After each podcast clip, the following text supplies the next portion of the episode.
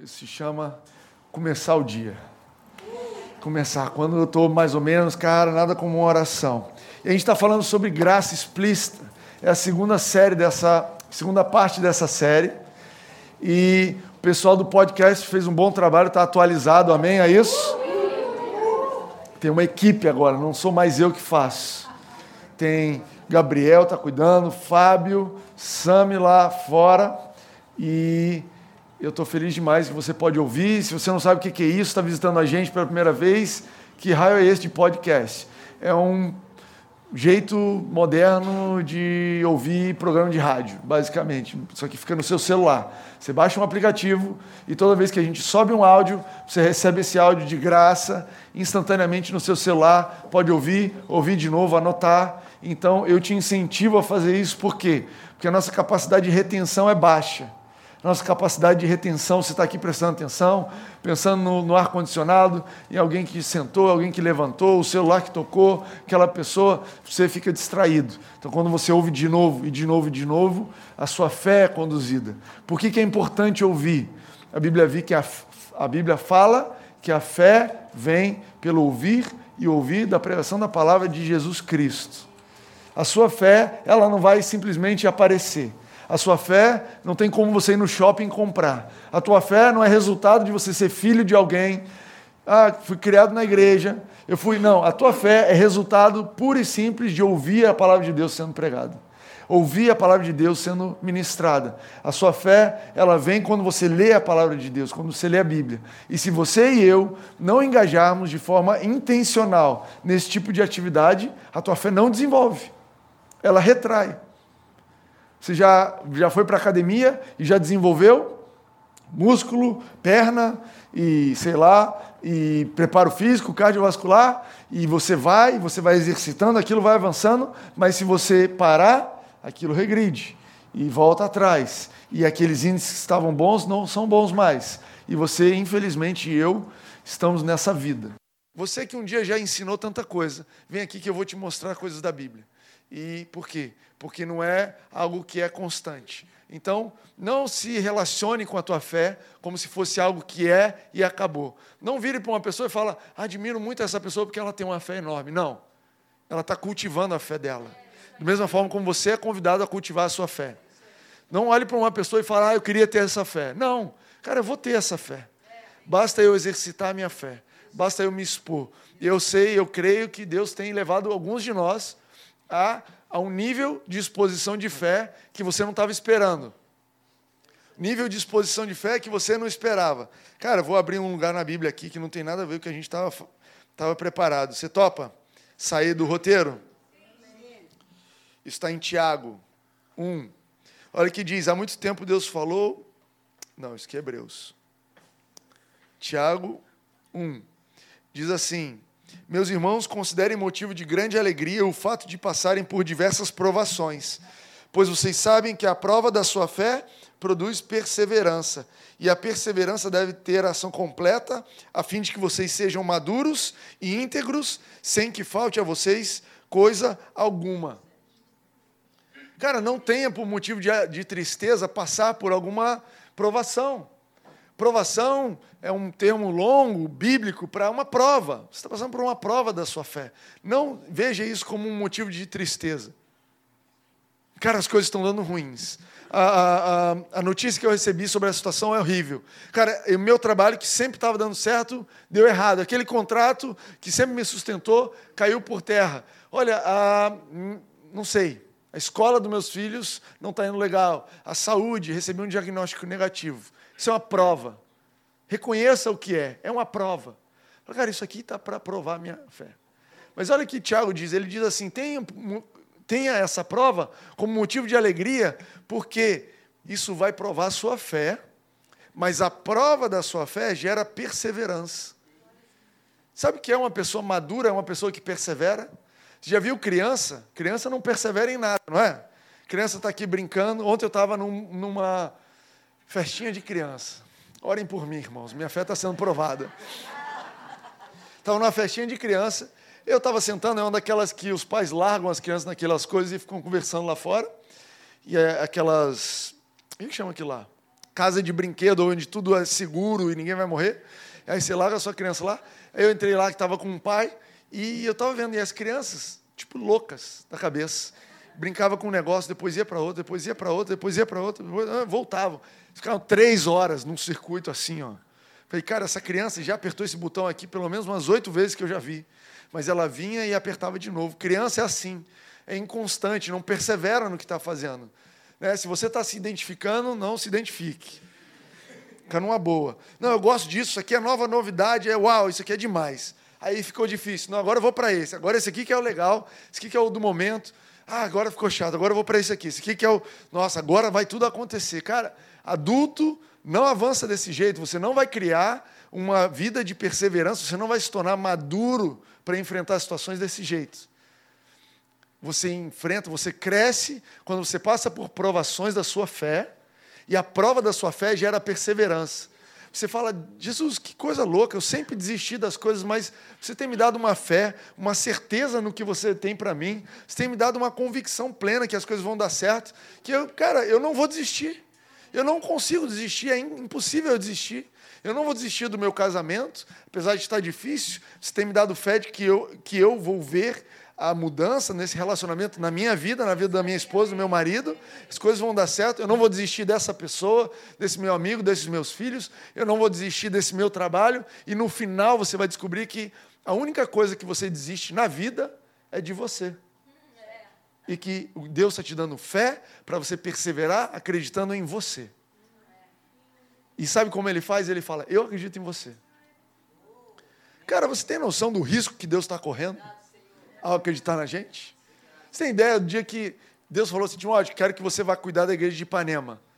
Cara, um monte de gente olhou e falou, ih, vai dar ruim. Timóteo conheço.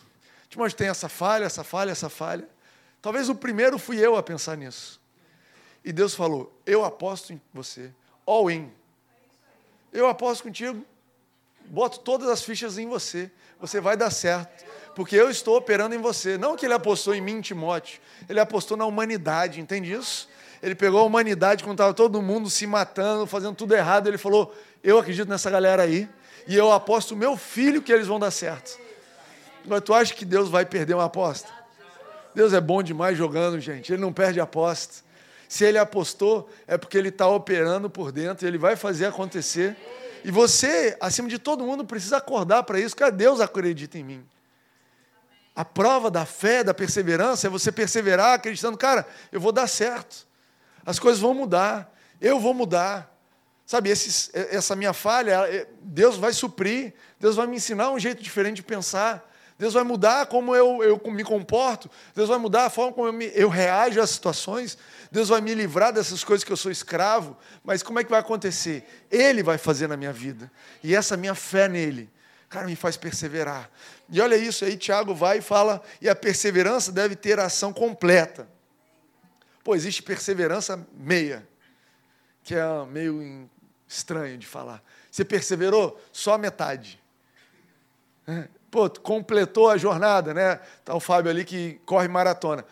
E aí, correu a maratona? Perseverei, irmão, até a metade. Pô, que isso, cara? Então tu não perseverou coisa nenhuma? Não, perseverei porque cada minuto precisa perseverar. Desde o primeiro passo da maratona eu preciso perseverar. Desde o primeiro minuto é falando, eu não vou desistir, eu não vou desistir, eu não vou desistir, não é? Quem corre aqui? Não maratona, quem corre, qualquer coisa. Quem corre de dívida, corre de boleto, quem está correndo de problema, cara, eu corro. Desde o começo, eu preciso perseverar. Desde o primeiro passo, eu não vou desistir. E aí diz assim: quem a ação, né? Uh, e a perseverança deve ter ação completa, a fim de que vocês sejam maduros e íntegros. Cara, que, que coisa linda ser íntegro. Sabe o que é ser íntegro? É ser a mesma coisa por dentro e por fora. Ser íntegro é ser a mesma coisa na frente de uma pessoa e de outra. Sabe o que o Espírito Santo tem me ensinado? Fala, cara, você precisa ser mais íntegro. Sabe o que ele me falou um tempo atrás e eu tenho tentado exercitar? Sempre que você for falar de alguém, Fale como se aquela pessoa tivesse presente. E isso mudou muito a forma como me expresso a respeito das pessoas. Tu entende isso? Cara, às vezes a gente tem uma imagem, principalmente no mundo que a gente está digital, você vai e solta ali o, o verbo no Twitter, no Facebook, como se não tivesse amanhã e esquece que do outro lado tem uma pessoa, né? Cara, o Espírito Santo começou a falar, Timóteo, imagina, vai falar do Bolsonaro? Imagina ele sentado aqui. Agora fala. Mas tem que ter coragem para falar também. Bolsonaro, acho que você está sendo infeliz. Você tá fazendo. Não é assim que você falaria? Mas sem ele aqui, você fala, cara, você é enfim, sua opinião sobre Bolsonaro. Mas talvez uma pessoa, um amigo, não está perto, você vai falar com outro amigo, cara, aquele cara é um idiota, me sacaneou, aquele cara é um fraco, não sei o quê, na presença dele, pô, cara, eu acho que você podia melhorar. Não é isso? Cara, não, então, se é isso, se é o que eu falaria na presença dele, é que ele pode melhorar, é o que eu vou falar nas costas. Enfim, um exemplo de integridade. Deus quer nos avançar como íntegros, homens e mulheres íntegros, amém? amém? Gente, isso não tem nada a ver com a série. Nada a ver com a série. Mas o Espírito Santo estava falando isso comigo. A série é sobre graça. E sabe, a gente fala sobre graça, ensina sobre graça aqui, em tudo, até no que eu falei aqui, porque a graça de Deus é algo que permeia o Evangelho, todas as notícias. E quando eu falo para você que Deus acreditou em você, isso era Ele derramando graça sobre a sua vida. Quando eu falo para você que Ele apostou, Ele acredita, quando eu falo para você que Ele vai operar fé no seu coração para te ajudar a perseverar, isso é graça, é favor de Deus. A gente fala de em todo, todas as mensagens que a gente ensina aqui, a gente tenta falar, mas eu quero falar de uma forma mais explícita. Essa série está falando de uma forma mais explícita para que você não tenha dúvida. Por que, que eu vou falar? Por que, que a gente está fazendo isso? Porque tem muita confusão a respeito desse assunto graça na igreja. Muita confusão. Eu trouxe aqui quatro. Por exemplo, uma confusão. Timóteo, a gente deve ser. Nós devemos perdoar para sermos perdoados? Será que Deus está bravo comigo porque eu não perdoei fulano, fulana? E porque eu não perdoei, ele não me perdoou e as coisas estão dando errado? Esse é um tipo de dúvida que é comum na igreja. E aí eu digo para você, não. Colossenses 3,13, anota aí, ou ouve no podcast depois. Perdoem como o Senhor lhes perdoou. Cara, mudou. Ele já te perdoou, isso é graça. Não é porque você fez alguma coisa, ele te perdoou. E agora o mandamento é, cara, perdoem como te perdoaram.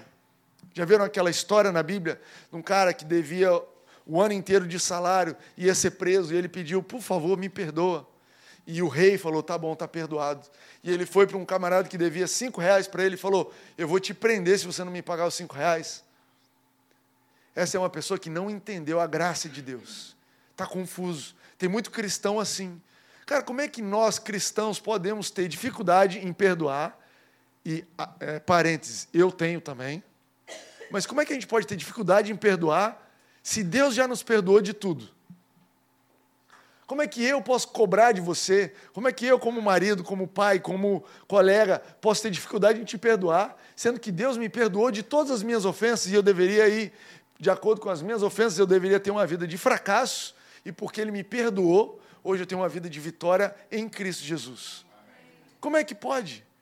A única forma de eu não perdoar é se eu não tiver consciência, se eu não entender que eu fui perdoado.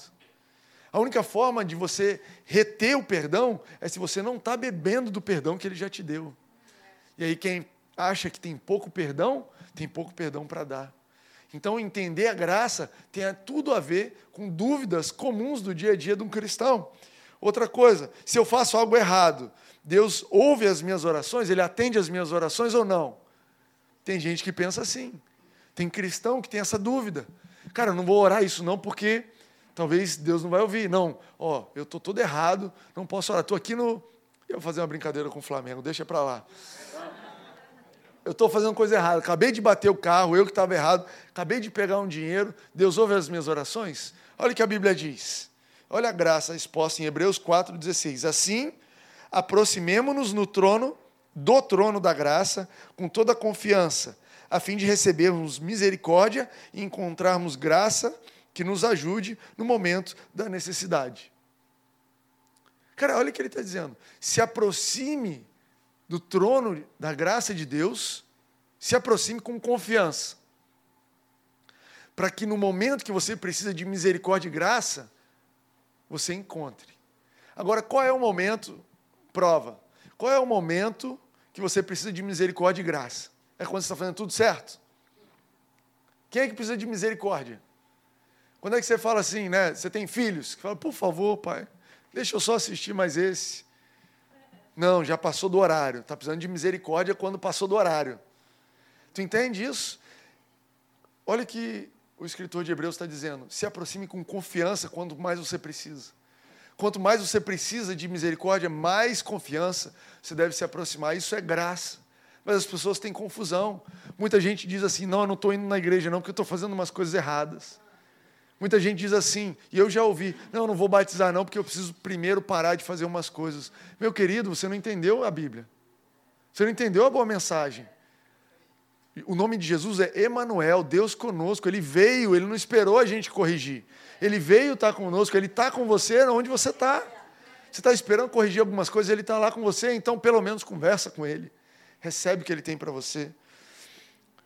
Terceira, vou pular a terceira, vou para a quarta. A graça significa que posso pecar sem consequência. Essa é uma dúvida que as pessoas têm. Na igreja. Gente, não estou falando de pessoas que nunca ouviram falar de Jesus, estou falando de cristão que vem na igreja a vida inteira, que fez parte da salinha, que quando ouve a palavra graça, e o que, que isso quer dizer? Será que isso quer dizer que eu posso pecar sem limite, sem controle? Olha o que está escrito aqui em Romanos 6, 1, depois verso 2, depois verso 14. Que diremos então? Continuaremos pecando para que a graça aumente? De maneira nenhuma.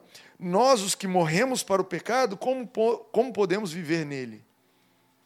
E o verso 14: Pois o pecado não os dominará, porque vocês não estão debaixo da lei, mas debaixo da graça. Cara, quando eu ouço alguém dizer assim, não, eu vou pecar, tudo bem eu fazer isso errado porque eu estou debaixo da graça. Falo, cara, você não leu Romanos 6, 14. Porque a graça te libertou do pecado. Não quer dizer que você não erra mais se você estiver debaixo da graça, mas quer dizer que ela te tirou de toda a consciência dos teus erros. Se você ainda está debaixo do domínio do pecado, é porque você está querendo servir a Deus de acordo com a lei. A lei te lembra o tempo todo que você está errado. Fez de novo, fez de novo. Né? Cara, quantos dias que você não faz isso? Olha, estou há quatro dias sem discutir com ninguém falar um palavrão. Consciência do pecado. Tu entende isso? Estou contando, 40 dias sem. Fazem 40 dias que eu não falo um palavrão. Cara, isso só faz você lembrar do palavrão que você falou. Tu entende isso? A graça te libertou para você ser livre. Cara, eu falo palavrão? Palavrão não falo. E aí, gente, me perdoa, não estou aqui querendo julgar condenação para quem fala palavrão. Eu não estou nem aí. Eu trabalho com a galera que ama falar várias palavras que eu não vou falar aqui. E é a forma como eles se expressam, e eu, honestamente, eu nem ouço mais. Para mim está tudo bem, mas eu não uso minha boca para falar isso. Enfim, estou dando um exemplo pontual do que a graça me libertou. Qual a última vez que eu falei palavrão? Eu não sei. Eu não estou contando. Deus me perdoou da última vez. Se eu falei hoje, Ele me perdoou. Se eu vou falar amanhã, Ele me perdoou. Eu não estou aqui para ficar me preocupando se eu fiz errado ou se eu não fiz. Eu estou aqui para viver uma vida correta, para ser livre do pecado e livre para viver uma vida correta. Então, eu estou preocupado em falar bem. Estou preocupado em elogiar, em ser grato, usar minha boca para falar coisas boas. Essa é aí que está a minha consciência, é aí que está o meu pensamento. Amém? Esses são exemplos de confusões que as pessoas fazem. Eu trouxe versos aqui para tentar simplificar isso mais para vocês. Eu estou sem relógio, então alguém me diz, Timóteo, acabou. Não, ainda tem mais 20 minutos. O salário do homem que trabalha não é considerado como favor, mas como dívida. Todavia, aquele que não trabalha, mas confia em Deus, que justifica o ímpio, a sua fé lhe é acreditada como justiça. Esse é um dos trechos mais complexos da Bíblia e que traduzem melhor a graça de Deus. Olha que loucura Paulo escreveu em Romanos 4, versos 4 e 5. O salário do homem que trabalha não é considerado como favor. Não é graça de Deus pagar um salário para quem trabalhou. Se você faz o bem, Deus te dá o bem, não é graça. Se você faz o bem, Deus te dá o bem, é dívida. Concordam? E aí você entende muito cristão bravo com Deus que Deus não paga a dívida dele. O cara, pô, Deus, eu faço tudo certo, como é que dá coisa errada comigo? Tu está me devendo. Deus, você está me devendo. A minha relação contigo é de dívida. Eu trabalhei eu me esforcei, eu fiz o que eu tinha que fazer e você não está cumprindo o teu papel, eu vou te botar na justiça do trabalho. E tem gente colocou Deus na justiça do trabalho e ele está lá até hoje. Qual é o problema? Tu não gosta de ir para a igreja? Não, porque Deus não me pagou a dívida. Deus não está me pagando o meu salário. Eu sou uma pessoa boa, eu sou uma pessoa correta e coisas ruins estão acontecendo com a minha vida. Então, esse Deus aí não funciona. Esse é um tipo de relacionamento com Deus. Mas aquele que não trabalha, cara, que jeito de escrever, hein? Mas confia em Deus que justifica o ímpio, a sua fé lhe é acreditada como justiça.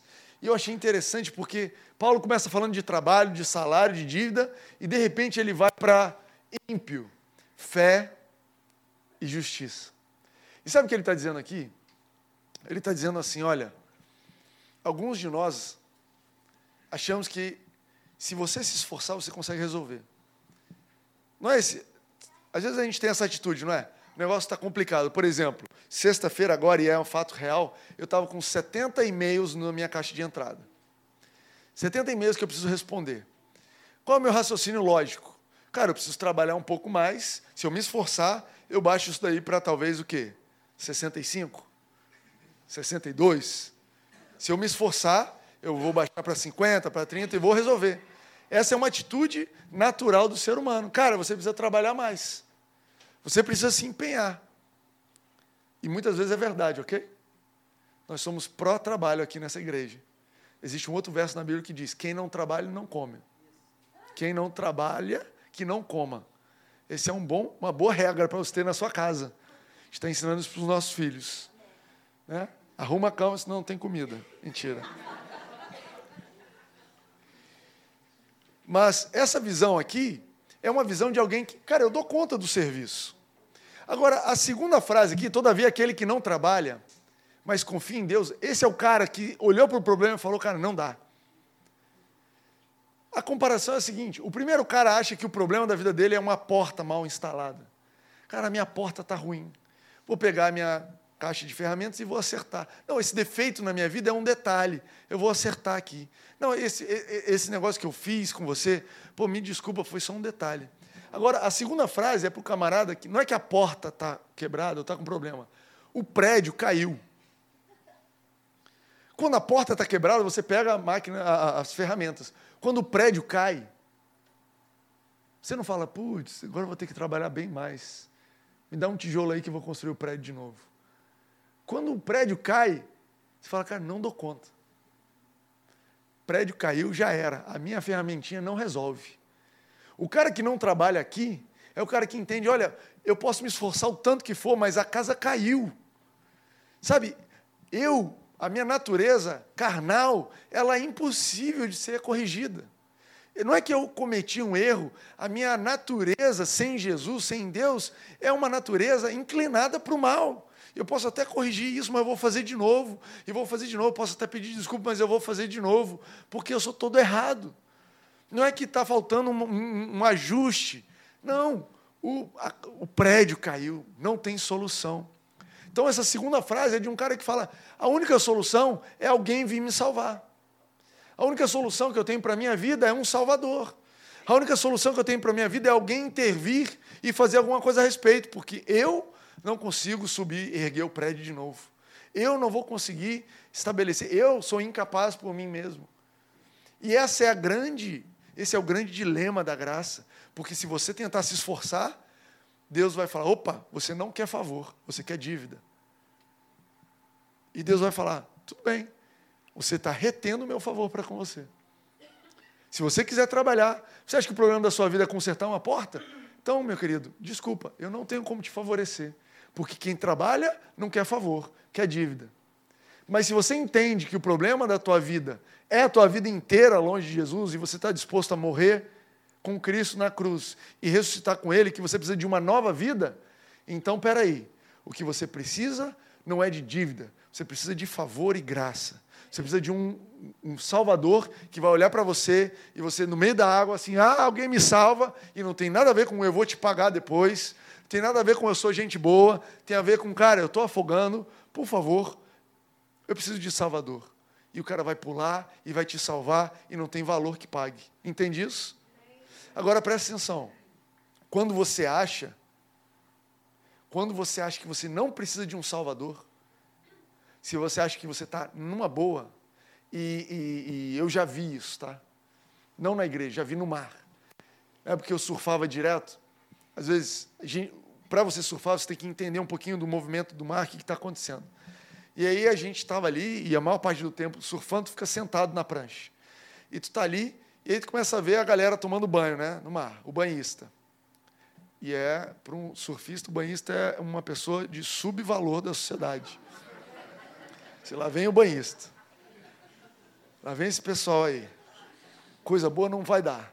E aí você vê quando o cara sabe o que está fazendo, quando o cara não sabe o que está fazendo. E vira e mexe, tem uma galera que não sabe o que está fazendo. E você vê. E aí você olha e você, cara, esse cara caiu ali na vala, ele está indo, ele, vai, ele já afogou, ele não sabe. Esse cara já morreu e não sabe. Não morreu, não. Esse cara está precisando de salvação e não sabe. E é muito complicado você se aproximar dessa pessoa, porque você sabe que ela está em apuros, mas ela não sabe. Então você chega e fala, cara, tu quer uma ajuda? Não, está tranquilo. Estou nadando. E aí você, como surfista, você fala, cara, será que eu deixo morrer para ele aprender? Ou será que eu sou cristão aqui e fico por perto? Essa é uma dúvida dura. Às vezes a gente pensa isso sobre as pessoas, não pensa? Não tem gente na nossa vida que a gente olha e fala, ai, ai, já afogou e não sabe. E aí, eu fico por perto, mas corro risco de tomar um tapa ou outro? ou eu deixo morrer e lá no céu eu falo, eu já sabia. é uma dúvida. Tem gente na nossa vida que a gente desiste. Graças a Deus, porque Jesus não desiste de ninguém, amém? Cara, as pessoas desistem, mas Deus não desiste. E é difícil, até para Jesus se relacionar com essa pessoa, porque, cara, a última coisa que você quer, quando você acha que você está nadando bem, é que alguém maluco pule na água, pegue você pelo pescoço tira da piscina e começa a soprar na sua boca. Mas eu, eu não estava afogando, seu maluco. Não, você estava. Você estava morrendo. Está maluco? Eu estava nadando. Não, fica calado que eu ainda preciso fazer a respiração boca a boca aqui, senão você morre. Sai para lá, eu estava bem. Porque Deus é um gentleman, porque Ele é educado, Ele nunca vai fazer isso com você. Ele preparou tudo, mandou o salva-vidas, fica na piscina te olhando, mas enquanto você não falar, estou precisando, ele não pula na água. Porque enquanto você estiver trabalhando, você quer dívida. Você não quer favor. Então, cara, desculpa, eu tenho todo o favor por você, mas eu não posso te dar porque tu vai ainda brigar comigo. Tu vai chegar lá no céu e vai falar: Deus, eu não queria isso aqui nada. Cara, desculpa, eu te dei o livre-arbítrio, é verdade. Mas quando você está precisando, cara, ele tem o favor dele. Então, é, como é que a gente recebe o favor de Deus? Quando a gente é rápido em reconhecer que precisa. Você quer, quer desfrutar da graça de Deus? Seja rápido em perceber que você está afogando. Eu já acordo afogando eu. Jesus, obrigado porque você vai me salvar do que eu estou fazendo de errado nesse dia. Jesus, obrigado pela tua graça teu favor. Eu sei que eu não dou conta. Sabe, não é uma atitude de vítima, mas uma atitude de, cara, olha só, a menor chance. Eu não tenho a menor chance contra esse mar aí. É você que é por mim, é seu favor comigo. Amém? Vocês que procuram ser justificados pela lei, separaram-se de Cristo, decaíram da graça. Olha o tamanho do problema. Eu trouxe dois versos para vocês verem que o problema é grande. Mas a Escritura encerrou tudo debaixo do pecado, a fim de que a promessa que é pela fé em Jesus Cristo fosse dada aos que creem. Isso está escrito em Gálatas 3, 22. Pois todos pecaram e estão destituídos da glória de Deus, sendo justificados gratuitamente por sua graça por meio da redenção que há em Cristo Jesus. Isso está em Romanos 3. Cara, eu trouxe aqui para você ver. A Bíblia é muito clara. Não tem ninguém se salvando. Destaquei essas duas palavras, mas a Escritura encerrou tudo debaixo do pecado. Fora de Jesus está tudo debaixo do pecado. Pois todos pecaram e estão destituídos da glória de Deus. Sabe, algumas pessoas você precisa. O, o, falar de Jesus para elas e ensinar, e o processo de Jesus se relacionar com elas é ajudar elas a evoluir ao ponto de entender, ó, vai sair do mais 10 até chegar no zero, para você entender que você chegou no zero, que você tem zero, que você sem Jesus é todo debaixo do pecado, que todos pecaram, que ainda que você consiga acertar 99% da lei, se errou 1% está errado. Muitas vezes o trabalho de Jesus, do Espírito Santo é, cara, você precisa entender que sem mim você não vai. Olha, trabalhando você não vai conseguir. É um trabalho de convencimento. Olha, desse seu jeito não vai funcionar. Quantos anos você está tentando desse jeito? Não é por aí. Olha, você já tentou, já tentou, já tentou e não foi. Você não quer tentar me dar uma chance de te salvar? É o Espírito Santo te conseguindo te convencer ao que está escrito na Bíblia. Olha, a lei, a tentativa de, de fazer tudo certo pelo teu próprio braço, vai te mostrar que, olha, é, ninguém é correto. Se você me conhecer, eu estou aqui como pastor e pregando, e existe uma aura em volta de mim aqui, tem uma cruz ali atrás, e você está me olhando como alguém santo. Mas se você andar comigo um dia, um dia, você vai ver que é, realmente todos os pecados estão destituídos da glória de Deus. O momento que a minha natureza carnal sai, você vê, ih, cara, não serve para nada.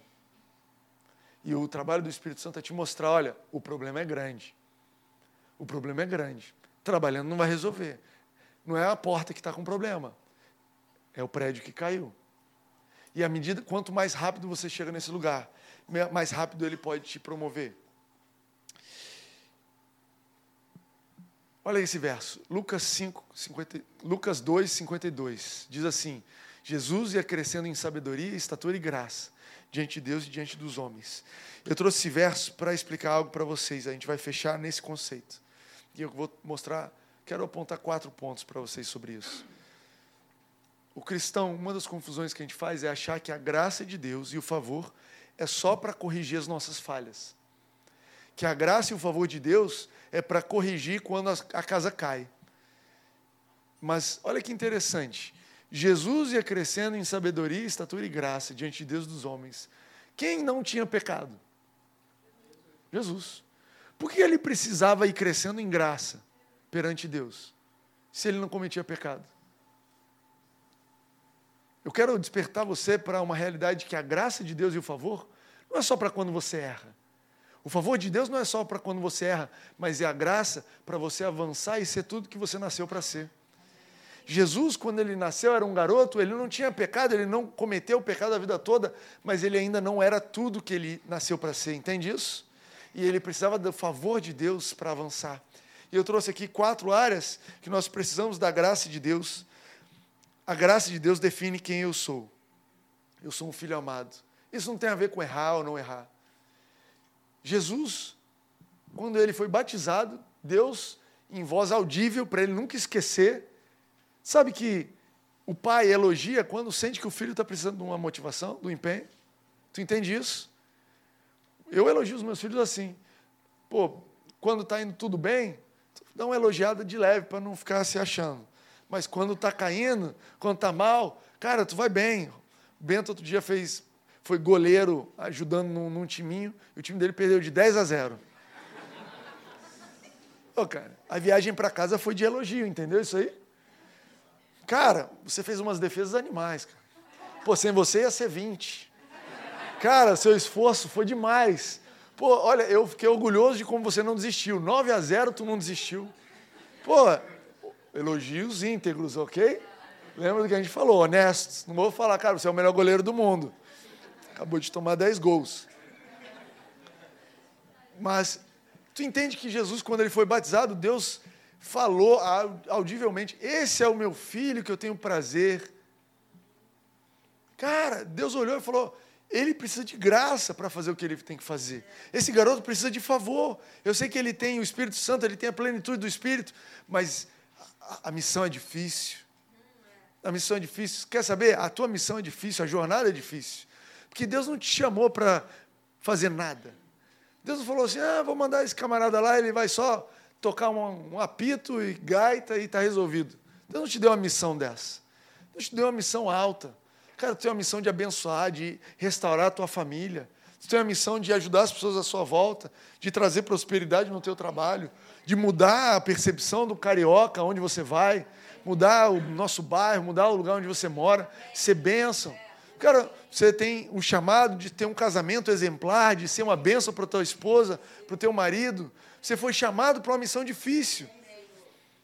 Você precisa de graça. Não é graça para quando você erra apenas. Cara, está aqui o meu favor para você ser um bom marido. Tu está indo bem, mas está precisando de elogio, cara. Tu está indo bem, mas o negócio vai, encare... vai ficar difícil ali. Natal está vindo. Cartão de crédito solto na mão da tua esposa. Cara, eu sou contigo, você é meu filho amado. Eu sou o seu provedor. Injusto, né? Cartão de crédito na mão do seu marido, piorou. Eu sou o seu provedor. Minha filha, não se preocupe. Esse camarada, eu estou fazendo uma obra na vida dele. Pode confiar, amém? Para os dois lados, gente. Para os dois lados. Olha, o que está vindo aí, o diagnóstico que está vindo, cara, você precisa de graça. Graça para saber quem você é. Quem você é, as pessoas vão te ofender, as pessoas vão dizer que você é assim, você é assado. Você passa por isso? Ontem, não, sexta-feira, estava assistindo um vídeo com a Reniele de um cara que fez um, um site ele se sentia rejeitado desde seis anos de idade. A professora chamou todo mundo na sala, falou: vem todo mundo aqui na frente, a gente vai ter uma competição de elogio. Quando você receber um elogio, vai sentar. Que péssima ideia, professora. Sobrou ele e dois amigos lá. E aí, gente, tem algum elogio para esses? Cri, cri, cri, cri. Seis anos de idade. Aí a professora virou e falou: então sejam melhores crianças para receber elogio da próxima vez. E aí o cara conta a história dele com 30 e tantos anos de idade e ainda lidando com rejeição, não sabendo lidar com rejeição. E é legal, o cara fez uma experiência. Ah, um blog, né? Como é que é o nome? São 100 dias de rejeição. Depois procura no Google. Falou: Eu vou procurar rejeição de propósito para aprender a ficar confortável com isso. Você acha que é loucura, mas foi maneiríssimo. E é engraçado, é um chinês engraçado ele foi filmando. Ele falou, cara, eu fazia pedido para as pessoas só para elas me rejeitarem. E depois de um tempo, eu comecei a. A pessoa não rejeitava e eu não sabia o que estava acontecendo. Eu já estava esperando ser rejeitado. E, enfim, no processo ele foi transformado. Ele falou, cara, eu descobri que rejeição não mata. Mas o ponto é. Aliás, assiste o vlog, tem uma que ele chega para um policial, é, é bem sem noção mesmo. Parentes, tudo pode falar coisa aqui sem noção? Pode? Vocês estão. Joana? O cara chega um policial lá nos Estados Unidos e fala: Eu quero dar uma volta no seu carro, mas eu quero dirigir. Tu entendeu? Era um negócio para ele ser rejeitado. Ele só queria o policial falar: Não, tudo bem, cumpri a de hoje, amanhã tem mais uma. Aí o policial olhou para ele e falou: Tá bom. Aí ele: Quê? Tá bom. Nunca ninguém pediu isso, tá bom. Dá uma volta com o carro aí. Aí ele tem o vídeo dele dando volta no carro, do polícia. Cara, só coisa maluca. É é lindo, mas o que é lindo é que nesse processo ele foi mudando o que ele acreditava sobre ele. E é lógico que eu não quero que vocês passem por 100 dias de rejeição para descobrir quem você é. Você não precisa disso, só precisa ouvir Jesus, em vez de te rejeitando, te aceitando. A única voz que você precisa, se você se sente rejeitado, ouça a voz do seu Pai, do seu Criador, ele te recebe. Dois, expectativa de coisas boas, porque Ele me favorece. A graça de Deus, ela te, te dá expectativa de coisas boas. Nós precisamos da graça de Deus para ter expectativa de coisas boas. Essa esperança, elpis, né, é a palavra grega, que é traduzido como esperança, significa expectativa de coisas boas. Gente, esse é o combustível da vida. Você vê um monte de gente parado, estacionado na vida, porque perdeu o combustível de expectativa de coisas boas. Se eu só espero coisas ruins, como é que eu vou sair do meu lugar? Como é que eu vou para o trabalho se eu só espero que vai dar errado, vai dar errado? Como é que eu vou ficar casado? Como é que eu vou ser amigo dessa pessoa se eu acho que só vai dar errado? Cara, Deus colocou no ser humano a capacidade de esperança absurda. Ele derramou no seu coração, e a Bíblia diz assim: a esperança de Jesus na nossa vida, ela não volta vazia porque ele já derramou o amor dele na sua vida. Sabe quando você percebe a graça e o favor para com você? Cara, a expectativa de coisas boas, ela vem naturalmente. Terceiro item, graça para viver uma vida digna. O pecado é a solução humana para o que só Deus pode prover. Sabe, o pecado, ele te conduz para uma vida indigna. Indigna. Eu não sei se você se cansa, se confronta, mas toda vez que eu, em especial quando eu passo perto daquelas calçadas com pessoas, usuários de crack, ou na vida Brasil, cara, aquilo me choca. Me choca porque é uma, é uma condição de vida, um status de vida subhumano. Subhumano. O, o pecado faz isso com a gente. Sabe, quando você está no meio de uma discussão que você ofendeu, que se sentiu ofendido, blá, aquilo é subhumano. No sentido que Deus te fez para ser 100% humano, acima daquilo, nós precisamos de graça para avançar uma vida humana, digna. Deus me favorece nessa situação, Deus me conduz, Ele vai te conduzir, amém? E por fim, graça para levantar e cair quantas vezes forem necessárias. Eu botei entre parênteses assim: a morte e a ressurreição andam juntas. Você espera o milagre da ressurreição na sua vida, não acontece sem a morte. Vou te dar uma notícia: não tem como você ser guiado pelo Espírito Santo e nunca errar. Não tem como, é um processo de aprendizado. Você vai achar que ouviu e na verdade não era. Você vai orar e vai fazer com certeza, mas você precisa de graça e favor de Deus para quando caiu, levantar de novo. Caiu, levantou de novo. Caiu, levantou. Cara, por que, que você está levantando? Porque não é pelo meu esforço, não é pelo meu trabalho. Eu sou daqueles que não trabalha, mas confia. E a minha confiança me faz ir além, me leva além. Porque eu não estou esperando de Deus uma dívida. Eu não estou cobrando de Deus uma dívida. Eu estou olhando para o Pai e falando: Deus, eu preciso do seu favor. Então, se eu cair, eu preciso do mesmo tanto de favor que eu precisava quando estava de pé. Não é? Por definição. Cara, eu estou de pé, está tudo certo. Você precisa de um Salvador. Eu caí, está tudo errado. Você precisa do mesmo Salvador. É isso aí.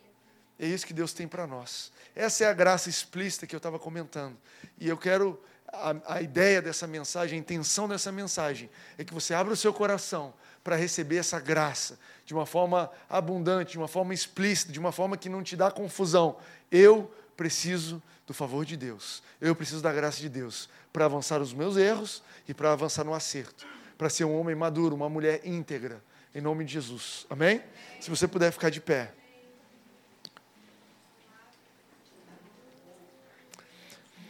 A vida que Jesus tem para nós, ela é do começo ao fim, pela graça. Ela é do começo ao fim, através da fé em Cristo Jesus. Do começo ao fim. Você está cansado de depender de declarar as coisas pela fé, se fortaleça na força do poder de Deus. Está cansado da, daquilo que você espera, você não vê? Essa é a vida que você foi chamado para viver. Uma vida de fé. Uma vida de fé, os sonhos que Deus tem colocado no seu coração são sonhos que você não consegue ver. É, por definição. Senão não era pela fé. Senão eu não ia te conduzir pela fé. O que Deus tem colocado no seu coração é algo além que você só vai conseguir alcançar através do favor de Deus.